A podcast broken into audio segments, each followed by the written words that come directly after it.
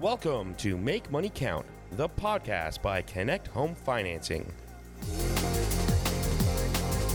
Be sure to visit MakeMoneyCount.com to find all of our old episodes.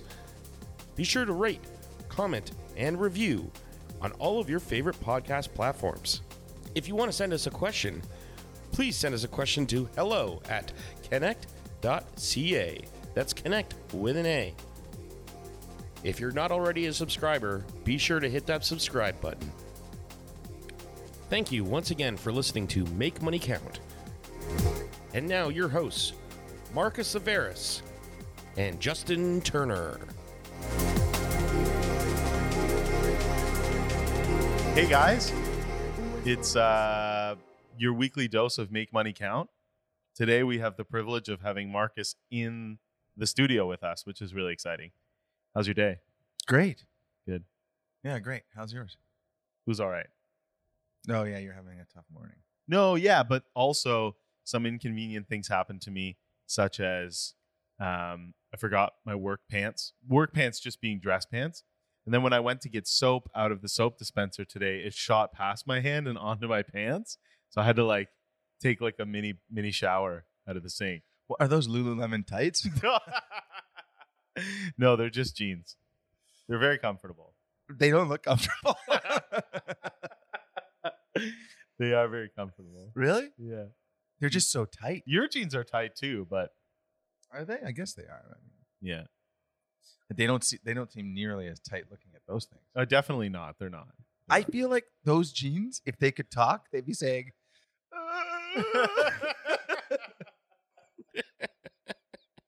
They make me feel pretty, and that's all that matters. You know what? Actually, they're pretty aptly worn today because we're going to talk about Fed tightening. Okay, I love it. The Federal Reserve tightening. Maybe that's why I wore them. For sure. Yeah. But you know what? The only thing tightening more than those jeans is the Federal Reserve. Okay. So tell us about it. What's happening? So the Federal Reserve kicks off a two-day meeting today. Okay. Tuesday, the 20th of September today. That is today, yeah. And then tomorrow they're going to announce what is widely expected to be a 75 basis point rate hike. Okay.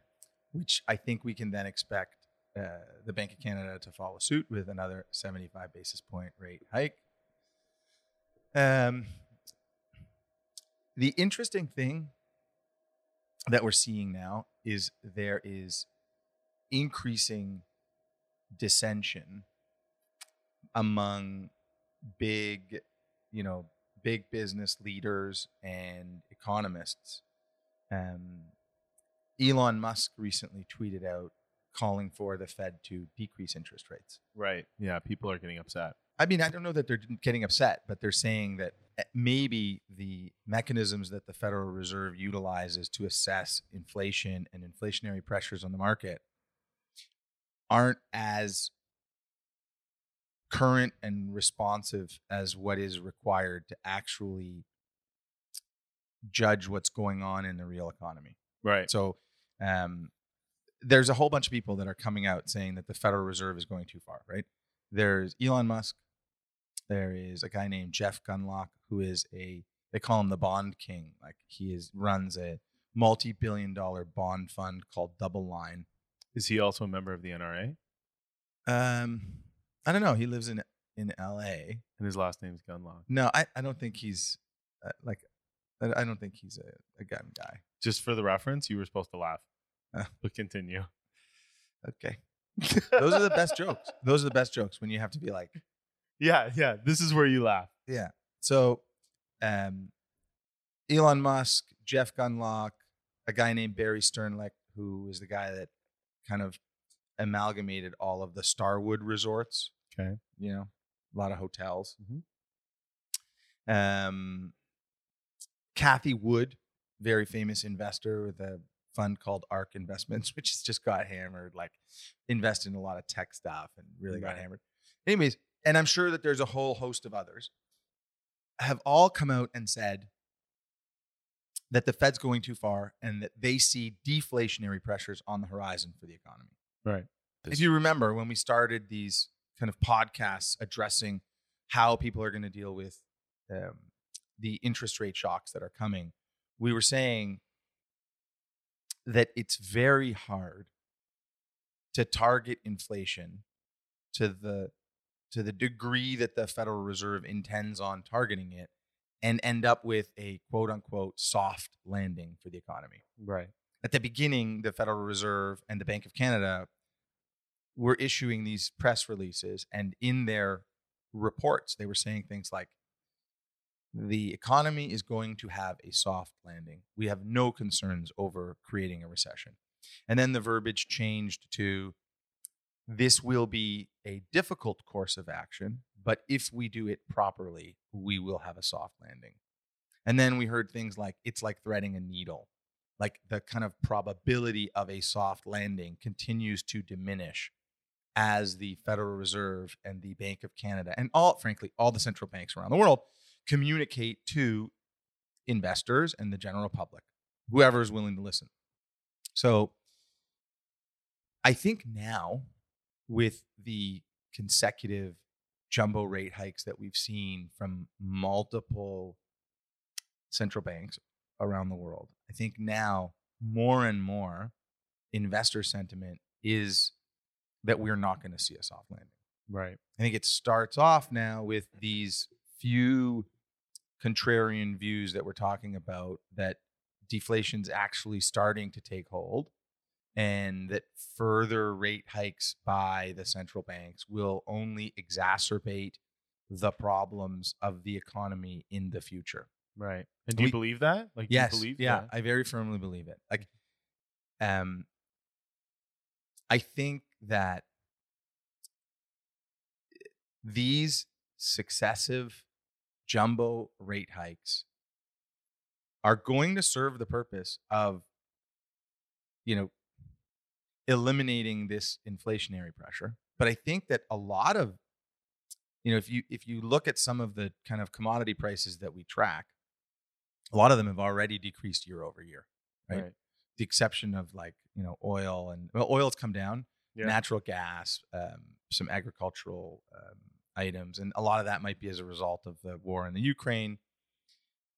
But I think that on an overall level, the consumer is going away, and we're seeing it already. Another big thing that came out last week was the CEO of FedEx came out and said that he sees a massive slowing in commerce, right. And he sees a global recession, imminent, right. An imminent global recession. So, you've got some of the richest, most powerful people with what you could argue is kind of the people who are closest to having a pulse on the economy, mm-hmm. all saying that we're going into a very difficult economic time and it will only be worse as the Federal Reserve and the central banks in the world continue to hike interest rates. Right. So I was worried when we first started talking about this, because the Federal Reserve and the central banks around the world have been so clear that they are increasing interest rates to fight inflation. Right. And that they are not going to stop. And it almost seems as though the stock markets, let's just say the stock market, and encompass the S&P, the NASDAQ, the Dow, the TSX, let's encompass all of them into one and call it the stock market. The stock market's playing like a game of chicken with the Fed. Stock markets are always kind of known to be overly optimistic. And that's why you see whenever the Federal Reserve intimates that, no, we're holding course, we're going to keep increasing interest rates, the stock markets get hammered. Right. And whenever a bad piece of economic data comes out, the markets spike. Because they're spiking on the hopes that the Federal Reserve will slow down the pace of increasing interest rates in light of the new data that's come forward. Right. But I think that this massive monetary policy ship that is being guided by the heads of these central banks is on course to continue to increase interest rates. And there's very little data that can come in right now, perhaps short of like successive month over month drops in that kind of those CPI numbers or inflationary measures, there's very, very little that can happen other than a decrease in those numbers that will cause them to take pause. And markets already baked in 75 basis points right now. So it's not going to shock it heavily. But the verbiage that comes out of this next meeting will shock it heavily. Right. So, I mean, listen, people are listening and watching this podcast, and their main concerns are either like, what am I going to do with my mortgage rate? Mm-hmm. What am I going to do if I need to borrow more money? Mm-hmm.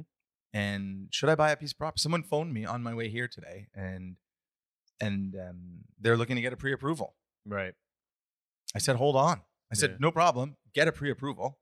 It's not a bad idea. But like bond yields right now are at the highest they have been in 15 years. Like the 2-year U.S. government bond yield is at its highest level in 15 years. Right. And that is... that's telling us that, you know, these short-term rates are going to be high. Right. And, you know, the impact of these relatively extremely high interest rates still has not been felt in the market. Right. Like, if you think about it fundamentally, if you are a household and every day your cost of owning that home is increasing. Mm-hmm. The cost of the goods and services that you consume are increasing, and your income is static. It's like, I can't imagine the amount of anxiety on the average Canadian household on a day-to-day basis right now. Right. And it is not abating, right? Like, what are we being told? We're being told that interest rates are going to keep rising. So what happens, I think what happens is, and let's peg this one, okay, Matt? Like, let's revisit this. I think we're already going to start to see the signs of deflation, okay? I think that, and deflation's scary for kind of deflation almost creates a similar effect as inflation in that consumers don't spend in a deflationary environment because they're kind of constantly thinking like, oh, well, prices are going to go lower. So the consumers don't spend in an inflationary environment because things are too expensive and they don't have enough money to spend. Mm-hmm. They also don't spend in a deflationary environment because they think that things are going to get cheaper. Right. So it equally seizes up the economy. On top of that, you've got rising unemployment in that environment. You've got falling asset prices, and you've got a heavy recession. Right. You say that we'll start to see signs of deflationary, of deflation. And what are those signs? Like, what do you think will happen first? Like, what's the first thing we'll see? Listen, people feel poorer as their asset prices drop. Mm-hmm. As asset prices drop and the cost to service debt loads continues to increase, people sell those assets, right? That's what stimulates this drop in asset prices. Mm-hmm. And if supply and demand, right? If too many assets are for sale and there are not enough people willing to buy those assets, those prices will continue to fall. Right. So, like, look at real estate. Yeah. Well, the kind of initial impetus for real estate to drop has been introduced into the market. But real estate doesn't transact that quickly, right? You kind of want to hold on to your real estate, mm-hmm. right? So people will hold on as long as they can. Interest rates will continue to increase. And then people will sell that real estate. Will there be buyers available for that real estate? Only right. at a certain point when the market understands that real estate is really, really well priced. Mm-hmm. More so only when the market understands that interest rates have either reached a bottom or are looking, or reached a top and are looking to reduce. Mm-hmm. At that point, support comes in for those assets and ideally creates a floor, and then those assets will kind of will start rising again. Right. In order to re-stimulate the economy. Right. I think that what we'll see is you know, I think we're going to see another 75 basis points, right? I think that's priced in. Everyone agrees to it. Right. I think we might even see, depending on how quickly the data kind of filters through to the Federal Reserve, might even see another 50 basis points after that. And then I think that the verbiage in that meeting and the way that consumers responding at that point, I think that's when we'll start seeing, like, you know, a more dramatic, a more pronounced impact on the general economy. Mm-hmm. At which point, the Fed pivots, the central banks pivot. Right. Maybe because of maybe it's pressure from the politicians. Listen, nobody wants to be in charge of a during this time when everything is looking gloomy. Right. We spoke about this on the last podcast. You know, I'm the kind of guy that I always like, you like to have something to look forward to. Yeah. Right. Yeah. Like whether it's a vacation coming up or a tasty meal or, you know, like hanging out with friends, whatever it is, like something fun and like you're looking forward to. Or going to a cottage. Or going to your new cottage, yeah. Which will fall in price. But right now, the economy doesn't really have anything to look forward to. Right. So let's look forward now. Okay. We see interest rates are going to rise more. The asset prices are going to fall. People are going to feel poor. People are going to feel the pinch. Spending will cease. Asset prices down. Commodity prices down. People will spend less. Unemployment will rise. Then the central banks will pivot. They'll start dropping interest rates. We're probably going to see some type of, I don't know, like what do they call it? Modern monetary policy theory, where like they start writing checks to people. Right. So again, yeah. Money back in people's hands. Let's print some more money. Let's get the economy firing again. Let's drop interest rates back up again. Maybe a kind of longer road to inflation again, and then a worse drop than this one. Like a worse drop in the economy. Yeah, so like, I mean, that's not looking forward to anything. That's terrible. Well, you got that little up. You get that little up in it. Okay, so there's another really kind of the scary part about all this is, like, you know, look, if you look at history, I think it was Plato, that said that in the like when you create these very difficult times, because this isn't the first time that this has happened, right? Where an empire has tried to maintain its control and power over its systems by increasing the money supply. Nazi Germany. Okay, before Nazi Germany, the Chinese, like whatever the dynasty was. Right. The Ming Dynasty? The which? The Ming Dynasty? I don't know if it was the Ming. Maybe Matt can look it up. Matt probably knows already. Matt's like, oh yes, yeah, it was the Qin Dynasty. No, I did. I don't know a lot of Asian finance history. Okay. Anyways, it happened in Chinese history. It happened with the Roman Empire. Mm-hmm. I'm sure it happened in other instances. It happened with Germany. But what typically occurs is a loss of democracy. Right. So, like, the ultimate fear is that a kind of strong, like, look at South America. Like, almost every South American country went through a period of extremely dramatic rising inflationary. Look at certain African countries, right? And the result has always been a loss of democracy. People will relinquish their freedoms in order to stabilize, and they'll put their faith and their trust in a strong man, a leader or woman. Yeah, I mean, yes.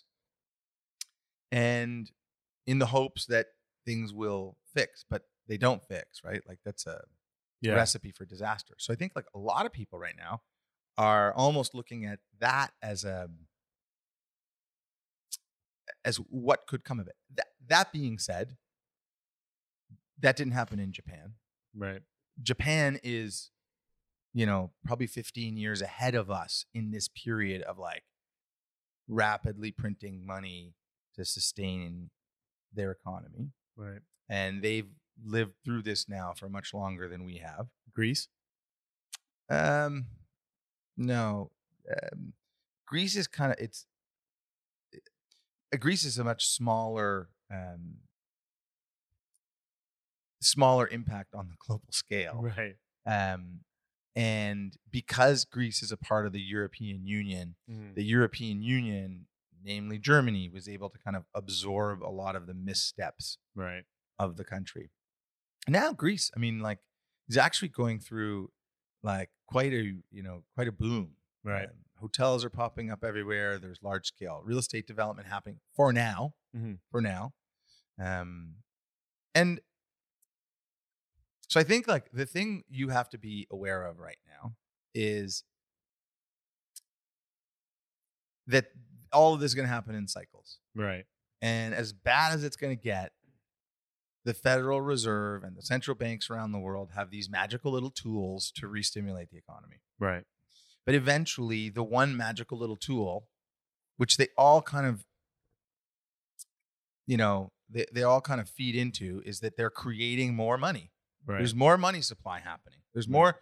There's more creation of dollars, and eventually that has proven historically to end badly. I mean, if you were a real conspiracy theorist, you would say that like Matt. The perfect storm, the kind of perfect storm was introduced when, you know, a virus was brought into the world at a time when the economy was already in not great shape. Right? Like if you rewind back to January of 2020, we weren't talking about a Canadian or an American economy that was doing amazing. Right. We were talking about dropping interest rates. Yeah. Rates were already cheap. Yeah. It was like, you know, the overnight rate was cheap. We didn't have much lower to go. I think we were at like 1% or maybe 1.25%. The prime rate was 3.7, I think. Okay. I mean, we can look it up and pop it up on the screen maybe, Matt. But we weren't in a great, you know, strong position. Right. And then COVID came in. And we were like, oh, my God. Rates are low. Yeah, what's up, man? Can I jump in? So, I honestly have public Facebook posts going back to, like, 2017 where I was saying that all we needed was a catalyst. Like, the economy was on some teetering edge, and I said it was either going to be a war or a terrorist attack, but a virus. It was and I'm not a big conspiracy theorist. I'm not. I just know I'm not, though. And I just know a lot of history, and I was publicly saying it that all we needed was a type of a catalyst, and that's what it was. And you know, I said it 2020, 2021 were going to be bad years. In 2017, I was saying it that we just needed something to push us over the edge there. And you know what? I will also jump in for historically for people that don't know this idea of rising interest rates to fight inflation comes from, like, I believe it's Keyn's economics, where after the Great Depression, instead of interest rates, it was taxes, and the government raised taxes. And then through the 30s, companies couldn't expand and hire because taxes were too high. So Keynes actually introduced the idea that if we lower taxes, companies can expand and build, and that's where the workers' unions came in and triggered the 1937 recession. But from the Great Depression on, because of Keynes' economics of rising interest rates to fight inflation, we have gone through 15 bear markets or 24 bear markets and 15 recessions in the last 100 years.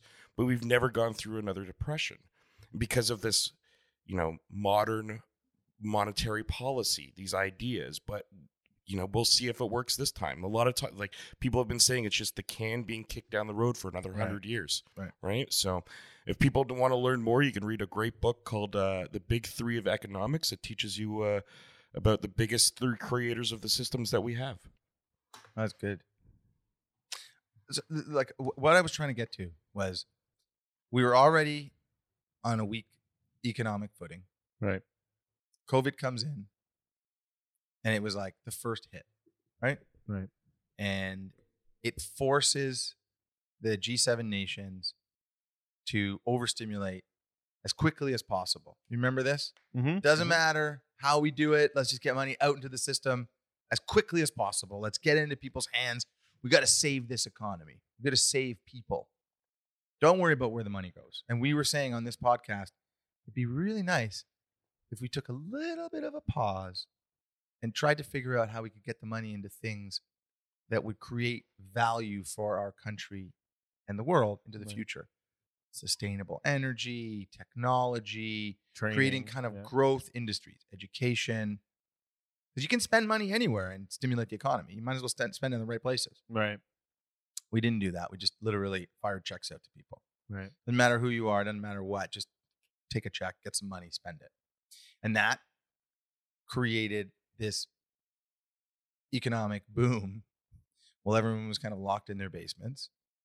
And then, as we're coming out of it, there's a war, which increases a lot of the input prices for commodities, right? Mm-hmm. These two economic events lead to this massive inflation. Mm-hmm. And that inflation destabilizes countries. And rapid, dramatic inflation destabilizes them more. So the only action that the Federal Reserve and the central banks can take is to fight that inflation. It's what they know. Right. So now they're fighting that inflation. Right. But the fight of fighting that inflation is going to really lead to a recession. Right. Just how bad is the recession going to be? How bad the recession is going to be is only going to be dictated by when we're going to stop raising interest rates. Mm-hmm. At what point do they come off? Do they take their foot off the brakes and say, okay, we got to do something to re-stimulate this economy? Right. The longer they keep their foot on the gas on rising interest rates. I know, but it's the brakes, right? Like, no, but raising interest rates. If your foot's aren't on your foot isn't on the brakes, where is it? If you're driving the economy, increasing interest rates is the brakes. Putting your foot on the gas is decreasing interest rates. Right. Okay. So then the longer they keep their foot on the brakes by rising interest rates, the less, the better off we're going to be down the line, is what you're saying. Yeah, I guess. Because you were mentioning like after long term. Yeah. I don't know. I mean, who knows what the next kind of variable that we'll have to contend with is. But I can tell you that the longer we keep our foot on the brakes, the longer interest rates continue to rise, the more dramatic, the more of these big rate hikes we see, the worse the recession that we're going into is going to be. Like, not the time to buy real estate right now. Right. And I think we'll know the full impact of how bad it's going to be in the spring market. Right. Because people don't know, right? Like, how can you make a knowledgeable and informed decision on buying something right now when you don't know when the rate hikes are going to stop? Right. Right? I mean, I think that you'll see people will re-enter the market when the central bankers say, you know what, this is it. Like, we've seen inflation's abated. We are going to, you know, we're no longer rising rates. We're comfortable where they are right now. And then whatever that language in that monetary policy meeting is, whether it's probably the Federal Reserve, and then afterwards the Bank of Canada. Right. And we think that might be 2024. That's our guess. No. I think for sure in 2023, rates are going to stop going up. Right, I think at this Q1 of 2023, there's going to be no more rising interest rates. Right. And I think Q1 of 2023, Q2 of 2023, hopefully the markets respond favorably to that. Right. But right now, so last show I was telling you that I was buying puts on the S&P. Yeah. And last show, I got a whole bunch of people reach out to me and to the show who were like, this guy's crazy. He's buying 380, 360 puts on the S&P. Because the S&P, when we did our last show, was at like 4,200. Right. Well, now the S&P's at 3,800. Right. Puts are in the money. So, I mean, I like, listen, I'm not the ultimate stock market prognosticator by any means. I just, on a macroeconomic level, we're increasing interest rates so quickly and with such kind of deliberate and focused resolve for fear of this inflation that we might be missing that maybe the environment is starting to become deflationary. Right. And the more we continue to attack inflation with higher interest rates, you know, maybe the more of a problem we're creating for ourselves in the future. Right now. Right. Right. The market is like, listen, the other thing is it's a balancing act, right? Mm-hmm. And, you know, it's hindsight's 2020. Yeah. So, you know, when we're out of this, which is going to happen, right? Like, mm-hmm. It's never as good as you think it is. It's never as bad as you think it is. Right. But the inflationary fear is real for central bankers and for politicians. So I think, you know, I think if I was in the market right now for refinancing my house, or for if I needed extra capital, or if I was looking to buy something, I think no move is the right move right now. I think right. Like if you need money, let's assess the weighted average cost of capital, figure out whether it makes more sense for you to take a second mortgage and leave your existing first mortgage in place, or if it makes sense for you to take a variable rate right now. Right. Understanding that we're probably going to see another 100 basis points, not all in one shot, but another 100 basis points increase. But again, locking into a fixed rate right now is not a good idea, because within the next 12 months, interest rates will start coming down again. Right. They cannot just continue to increase. I was speaking to a trader the other day, like a food trader, mm-hmm. Who kind of like buys and sells future contracts on steaks or, you know, like beef or pork. My stepdad does that for pork. There you go. And he was saying he's already year over year from last year, things are now lower. Right. Like lumber prices are off 60% off the peak, right? Commodity prices are going down. Yeah. For the most part. Yeah. And my grocery bill yesterday was outrageous.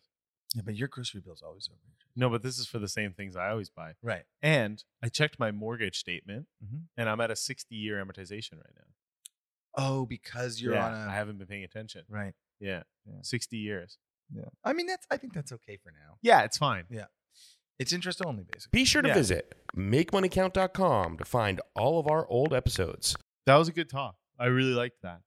I do have some questions from our loyal viewers, mm-hmm. that I wanted to fire off, if you don't mind. Okay. Shoot. Okay. So I got one here. That's funny. I don't know why. I find you so amusing sometimes. I'm an amusing guy. Okay. All right. Hey, Justin and Marcus, I was hoping you could give me some investment advice other than puts on the S&P. No, I'm kidding. It doesn't say that.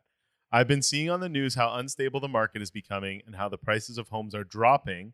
And I'm starting to wonder if investing in real estate is still necessarily low risk. According to your website, your MIC returns have been stable and consistent. Do you see that going forward in this environment? That's a good question. Yeah, I mean, MIC returns have been going up. It's simple, right? Okay, so the way the MIC operates is we try to plan for events that are occurring in the market. Yeah, like we're prepped for this. Yeah. Let's just preface this. What a MIC is, a mortgage investment corporation, for those of you who do not know. Right. So we have a mortgage investment corporation, which is a an entity described by the Canada Revenue Agency as a fund that aggregates people's investments, whether it's through an RSP or a TFSA or a retirement savings vehicle. And we pull all of this money together, and there's law, and we invest it into different mortgages. Right. And then as long as all of the interest that we're accumulating from the mortgages that we're investing in goes out to our investors, we pay no tax. Right. So it's pretty simple, right? Pick good mortgages, invest in good mortgages, good people, and then take the interest and funnel it to your investors. We take a 2% management fee to do that.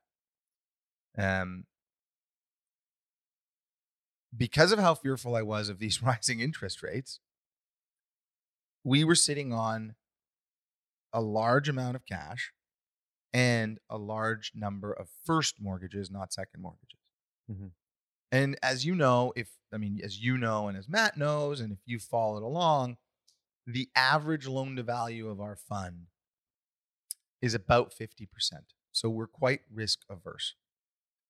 If you are a borrower with Connect, you'll know that we can only really use our fund to help borrowers who are kind of slightly off the mark of a bank or of an exit, because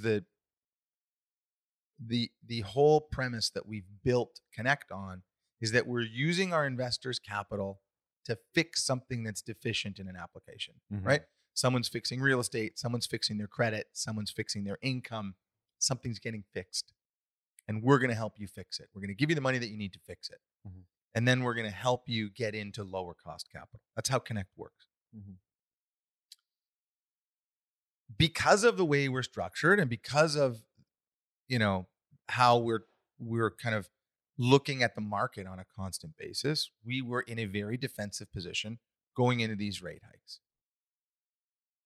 So it allows us to now use some of that capital. And as some of these mortgages that we've got mature and those borrowers go to lower cost capital, albeit not as low as we had initially assumed, because interest rates have risen so dramatically. Mm-hmm.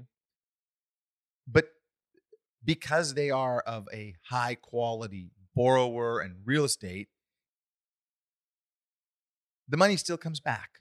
Right? Mm. It might take a little longer on certain deals for us to exit them into the product we need to exit them into.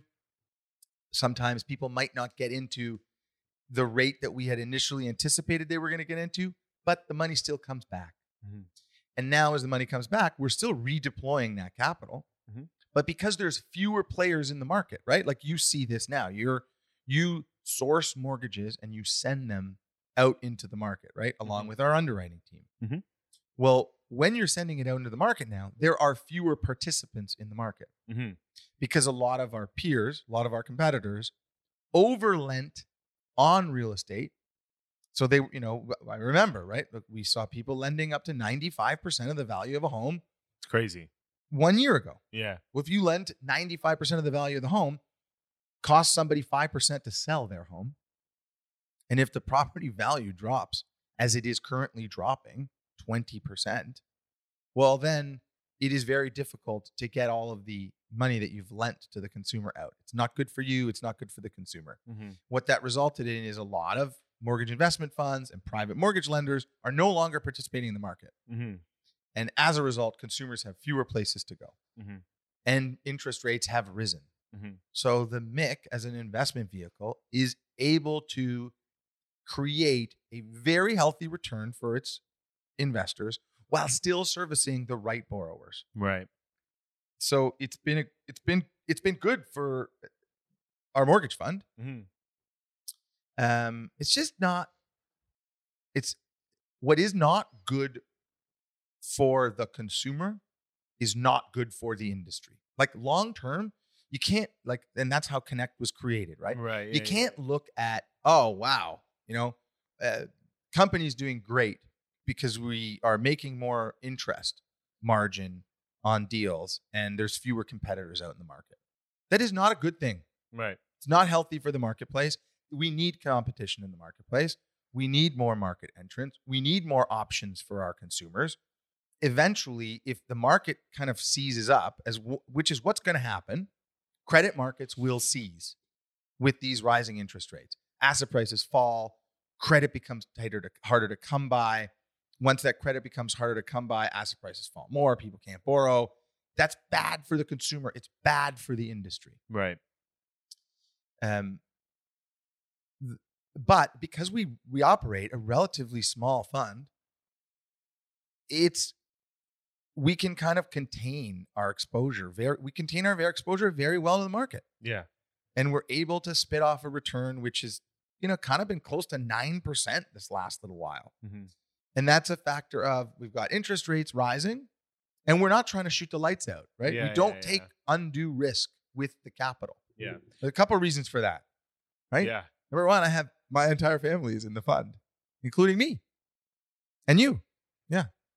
And Matt and everyone that works at Connect. Everybody. So we don't take undue risk with the capital and we use the capital to help the borrower. Right. And that creates what we talk about, that motivational alignment, mm-hmm. that alignment with the borrower where we're working in partnership.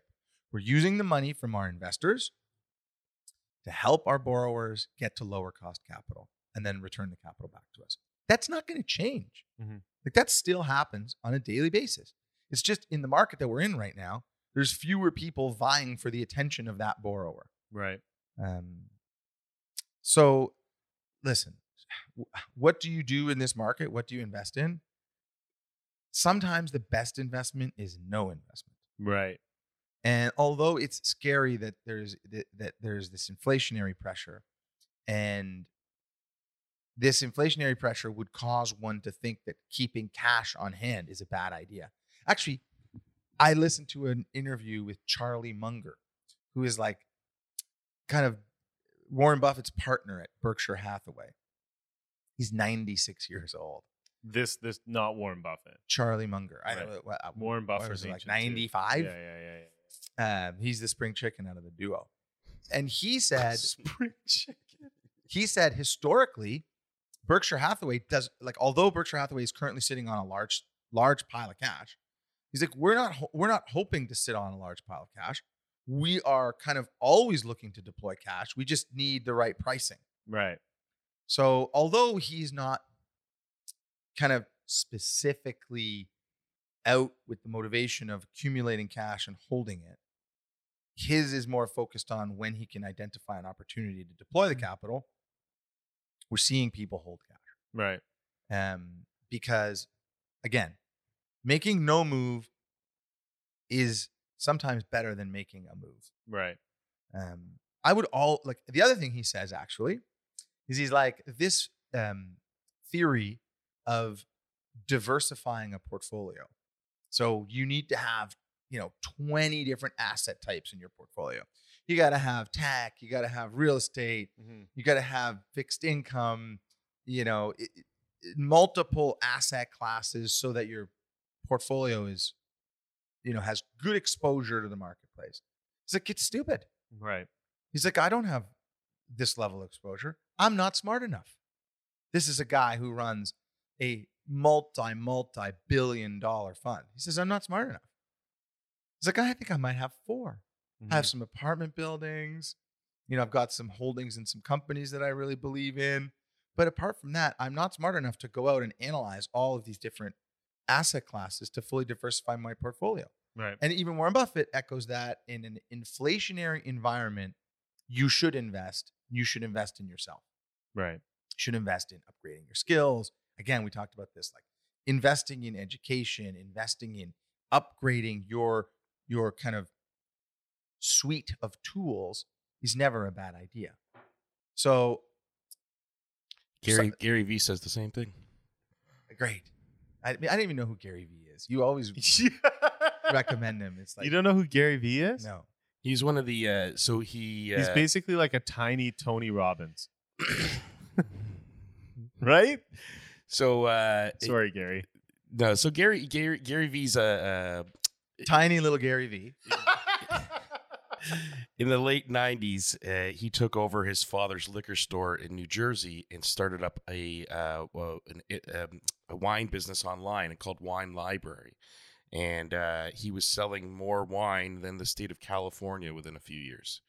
So from there, he just expanded his investments into other online businesses. Like he was an angel investor in Uber, Twitter, a bunch of other things. And he's worth quite a few billion now. Can we please get a picture of Gary Vee up on the screen? Please? I'll post a picture of me and Gary Vee together. We're trying to address the question of what this person should invest in. Right. Well, no, I mean, the question was two-part. Is the mix stable and what should I invest in? Yeah, listen, I mean, if I would always suggest investing in our mortgage product. Like, it's really well managed. We got so many great people involved in it. I had a great conversation with somebody yesterday. They came into our office at Navy Wharf, and he actually wanted to be a mortgage agent. Mm-hmm. So he wanted to be a mortgage agent, but he didn't want to do it full time. And I kind of had mentioned that, like, our team is very full time. Like, we're dedicated to our clients. We're always in the office, stuff like that. And he also mentioned that he had some cash, and they told him about the MIC. And his first question was like, well, obviously things aren't doing too well right now, right? And I was like, what do you mean? They're doing better than ever. You know what I mean? You know, so the question of, are things stable, is yes. You know what I mean? Like, we're yeah, it's all in how you lend, right? Yeah, exactly. It's all in how you lend. If you're trying to go for outsized returns, it is best to do it when you are overly confident that the asset prices are increasing. Right. And like any cycle, asset prices can't increase forever. Right. And you just, if you play defensively and for a long term, you're going to win. Yeah, the tortoise. The tortoise. The tortoise always wins. Mm-hmm. What other questions you got for me there? Right? I do. Tortissimo. Let's see here. Tiny little Gary Vee. Okay. The tortoise. I have heard that buying. Okay, this is another question. I have heard that buying a rental property is a good investment. You kind of touched on this. Do you still think that is the case with rising interest rates and real estate prices falling, or should I hold off now on, or should I hold off on this decision for now? I mean, you already said hold off. Yeah, I mean, right? I would hold off. I don't know where the rental property is. I don't know how great of a deal they're going to get on it. There's a lot of variables. Yeah. Listen. Rental rates are very high right now. Like, you know what I mean? Yeah, but you know why rental rates are high? Because interest rates are high.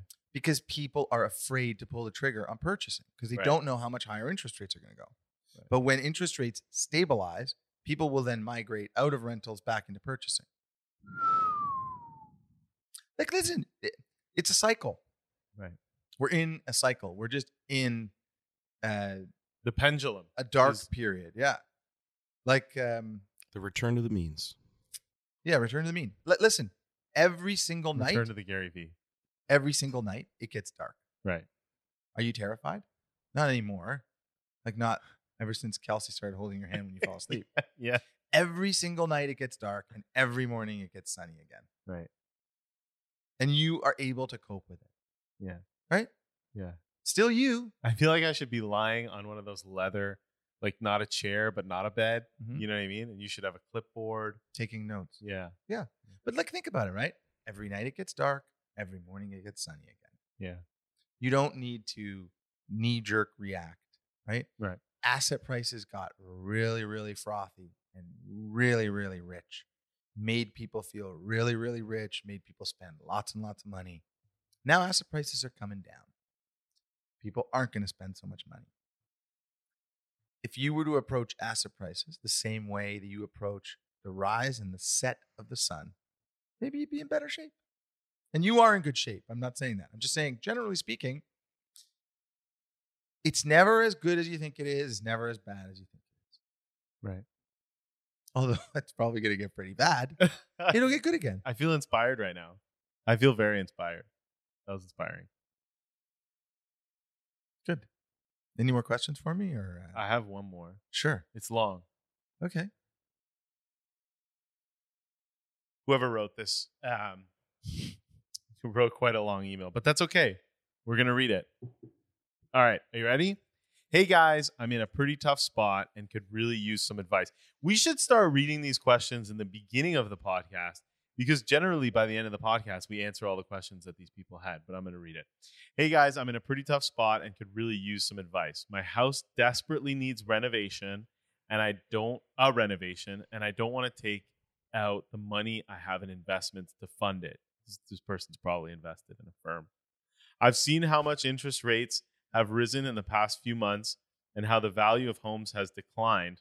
I think I want to take advantage of the equity I have in my home before values drop too much, but I don't want to be stuck with crazy high interest rates and a high payment.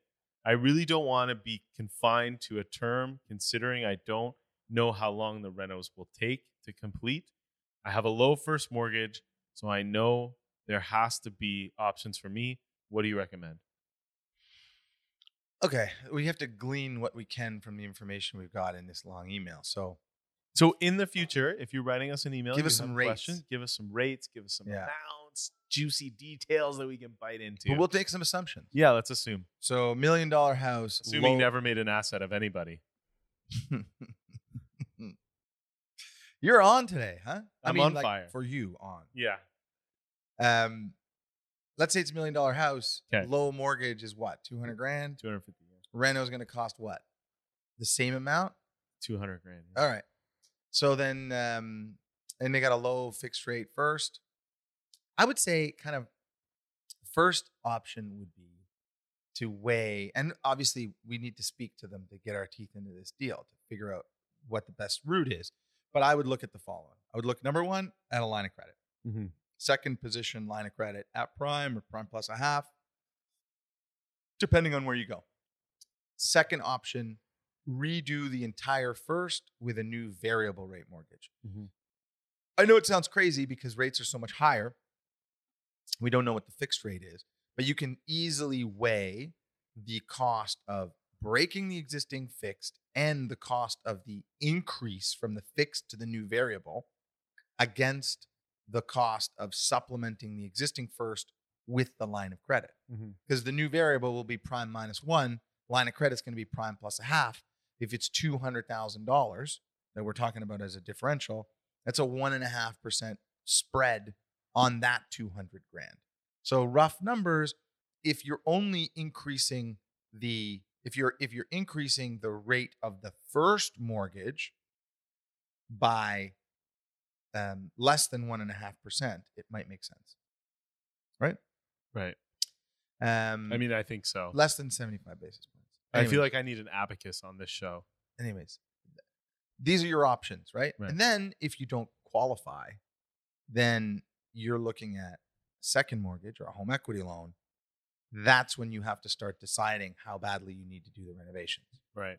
I also think we're heading into a period of time where renovations are going to be cheaper. Right? We mentioned earlier, lumber prices are coming down. Right. Fewer people are going to be working on their homes. Home Depot's stock's going to fall. Lowe's stock's going to fall. People aren't going to be doing the renos that you saw them doing over the last 2 years. Money isn't cheap anymore. Their house prices aren't appreciating anymore. The value that they will extract from making those renovations is no longer as certain as it once was. As a result, fewer contractors. You know what that means? Fewer pickup trucks on the road. Right. Anyways, but you're going to see less home improvement happening, which means home improvement will become cheaper. Right. Might not be at that point yet, but that's where we're going. So it will be cheaper to do the things that you want to your house. You're going to have to weigh that as one of the variables, right? Right. So, and we'll help you with this, right? Mm-hmm. But I would just say before you look, like I never, like, it depends on how badly you really need this renovation. But if you can do it with minimal increase to your borrowing costs, go for it. Mm-hmm. But if you're looking at like a second mortgage or a home equity loan to do it, especially in this environment, let's take a deeper look at it. Yeah. Is it worth it? Yeah. Because like the time is, we're heading into an uncertain period. Mm-hmm. Well, I mean, listen, like we always say, the best way to figure out what the best options are for your home or your home's equity, gives a show. I mean, the other thing you can do is you can go online to connect.ca. Right. You can just enter in your address and we will pull all of the information and we will provide you with all of the options available to you for the amount of money you're looking to borrow. Right. It's really simple. Like, we tried to cram all of the knowledge and the unbiased advice and the way that we operate when you phone us, which can be daunting, right? Like picking up the phone and calling somebody and going through all these details, pain. Right. You can go online. You can enter in these details, your address, your name, your email address, and we'll send you a report of what we think, how you can best borrow money using your home and what the various prices are. Mm-hmm. And then you can give us a call. Yeah. It's all part of this kind of the way that I believe the internet works best, right? It's a trust relationship game, mm-hmm. right? If you have a website on the internet, this I've always firmly believed this. If you have a website on the internet, it should be like your office, right? Should look nice. People should want to come in. And when they come in, they should get something. Right. They should get value, or else they're never going to come back in your office again. Right. So Connect's value, the way Connect shows value is when you come to our website, you give us your address, and we're going to show you how smart we are. Right. We're going to show you the best rates on the market, how you can get equity using your home, what your house is worth, what the mortgage you got registered on it is, who you are, and we'll spit it right back at you. Right. At that point, if you want to do business with us, amazing. Right. We think you're going to want to, but you might not want to. At that point, that's when we get on a phone call, meet with you in person in one of our offices, and we start really looking at those options. Mm-hmm. Figuring, like, it's hard to judge time horizon mm-hmm. for somebody that's filling out a form online. You can ask them the question, and we do ask the question, but it's such a critical part of borrowing money that you really need to get your hands on that. You really need to kind of assess that with the borrower. Right. So I can't recommend this enough, right? If you're watching this and you're wondering, okay, like, I'm still uncertain as to how this affects me. I do need some money right now, or I would like to refinance my mortgage, or my mortgage is coming up for renewal. Oh my God, what a bad time for your mortgage to be coming up for renewal. What do I do? You can start off by just going to the website and filling in your address, and it'll provide you with your options. Right. And then if you like those options, which I think you will, give us a shout, or we'll phone you, and we can spend 15 minutes on the phone. Yeah. I think we've covered a lot of bases. Mm-hmm. I think that's a lot of information. Hopefully, before Marcus goes globetrotting again, he'll be here with us again in the studio. Yeah. He will be. Yeah. How long are you here for? I don't know. All right. Well, that was it for this week. We will see you next week. Thanks, guys. Good insight today, Matt. Thank you. Ciao. Bye. Arrivederci.